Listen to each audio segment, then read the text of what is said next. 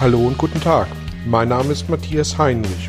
Ich helfe Menschen und Unternehmen seit 2010 mit Coachings und Seminaren über sich hinauszuwachsen. Mein Ziel ist es, Ihnen zu helfen, innere Bilder von bestimmten Situationen in Vertrieb und Führung zu überprüfen und gegebenenfalls nachhaltig zu korrigieren.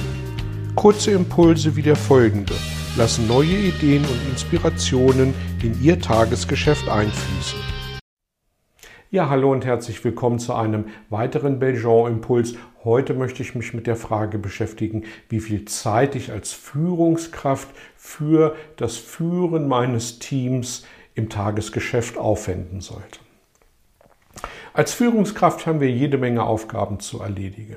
Da ist tatsächlich das Tagesgeschäft, da sind die Kontakte ähm, zu Partnern, zu Lieferanten, zu unserem Team. Wenn wir in einer Struktur drin stecken, dann vielleicht auch zu übergeordneten Führungskräften. Also da gibt es schon jede Menge zu tun.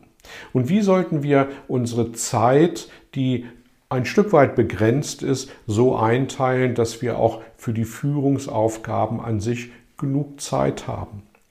Und um uns diesem Gedanken zu nähern, möchte ich zunächst mal ein paar Ideen mitgeben, was denn überhaupt unsere Aufgabe ist als Führungskraft. Im Belgian-Seminar sage ich an dieser Stelle, Führungskräfte leben für und von Veränderung.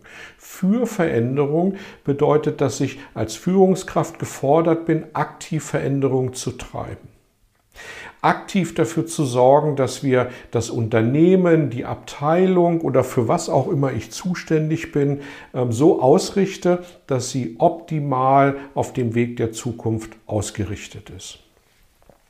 Und Führungskräfte leben von Veränderung bedeutet, dass ich dafür sorgen muss, auf Veränderungen, die von außen auf das Unternehmen, auf meine Abteilung, auf mein Team einprasseln, dass ich diese Veränderung gut aufnehme, gut umsetze und gut dafür sorge, dass wir das verdauen und dass wir trotzdem unsere Ziele erreichen. Erster Punkt, Führungskräfte leben für und von Veränderung. Zweiter Punkt, eine Führungskraft muss effektiv und nicht effizient sein. Was bedeutet das? Als Führungskraft müssen wir wirken. Als Führungskraft müssen wir die eben schon beschriebene Veränderung in Gang setzen. Das ist unsere Aufgabe und das ist die Definition von Effizienz. Effektivität im Gegensatz bedeutet, dass ich wiederholende Prozesse in möglichst kurzer Zeit möglichst fehlerfrei und gut ausführe. Und das ist dann tatsächlich die Aufgabe unseres Teams und das ist nicht meine Aufgabe als Führungskraft. Als Führungskraft muss ich effektiv und nicht effizient sein. Aufgabe Nummer drei als Führungskraft. Führungskräfte sollen mehr am als im Unternehmen arbeiten. Und wenn sie nicht auf der obersten Heeresleitung unterwegs sind, sondern eine Abteilung vorstehen, dann ist damit gemeint mit am Unternehmen ihre Abteilung und nicht das gesamte Unternehmen, ihre Zuständigkeit, ihre Verantwortung. Und am Unternehmen zu arbeiten oder an der Abteilung zu arbeiten, bedeutet, dass ich mich ein Stück weit vom Tagesgeschäft, von Fachaufgaben verabschiede und dass ich eben genau diese Veränderung, die ich gerade schon beschrieben habe, versuche so umzusetzen, dass sie positiv zur Erreichung unserer Ziele führt und dass ich Veränderungen, die von außen vom Markt auf mich einstürzen, auf meine Abteilung einstürzen, dass ich die gut aufnehme und gut umsetzen kann. Und der letzte Punkt, Führungskräfte sollen viel delegieren, viel kontrollieren, viel loben und viel Anerkennung aussprechen. Und auch das hat zunächst mal nichts mit rein fachlichen Tätigkeiten zu tun, wobei ich an der Stelle einschränke, ich kann nur dann gut ähm, kontrollieren und delegieren und loben, wenn ich weiß, was dahinter abläuft und wie die Zusammenhänge sind.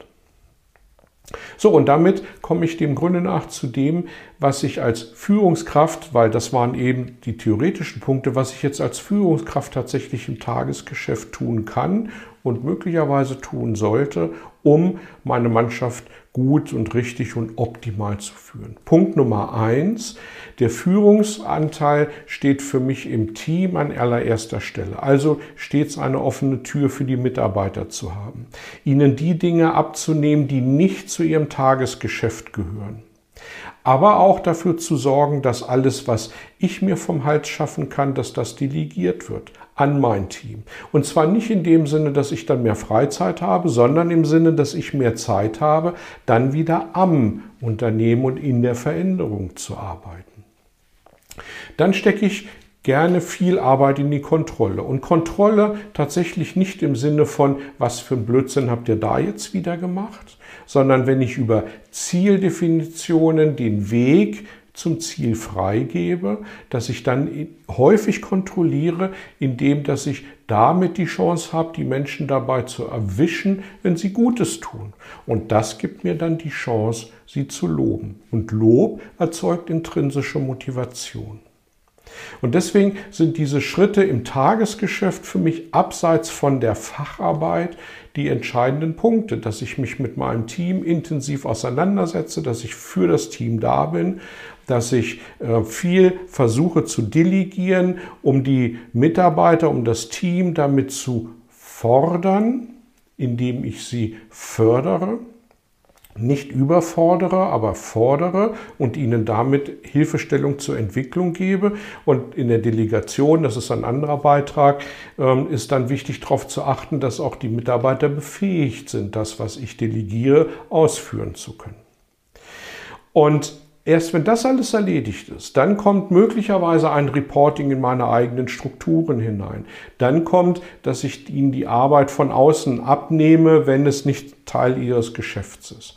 Und ich glaube, wenn ich die Arbeit so einteile, dann habe ich einen ganz, ganz überwiegenden Teil meiner Arbeit, wo ich mein Team mit äh, der Hand, mit der haltenden Hand im Hintergrund unterstütze, wo ich das breite Kreuz abgebe, wo ich ihnen den Rücken nach oben und außen frei halte an den Stellen, wo es notwendig ist. Und ich glaube, das ist eine gute Zeiteinteilung.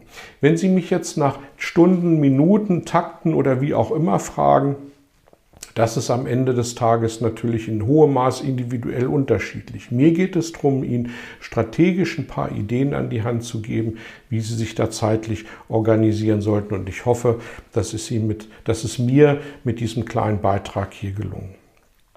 Ich freue mich wie immer über jede Rückmeldung äh, zu diesem Beitrag, sei es über die sozialen Medien, per E-Mail, per Telefon oder eben auch gern im persönlichen Kontakt.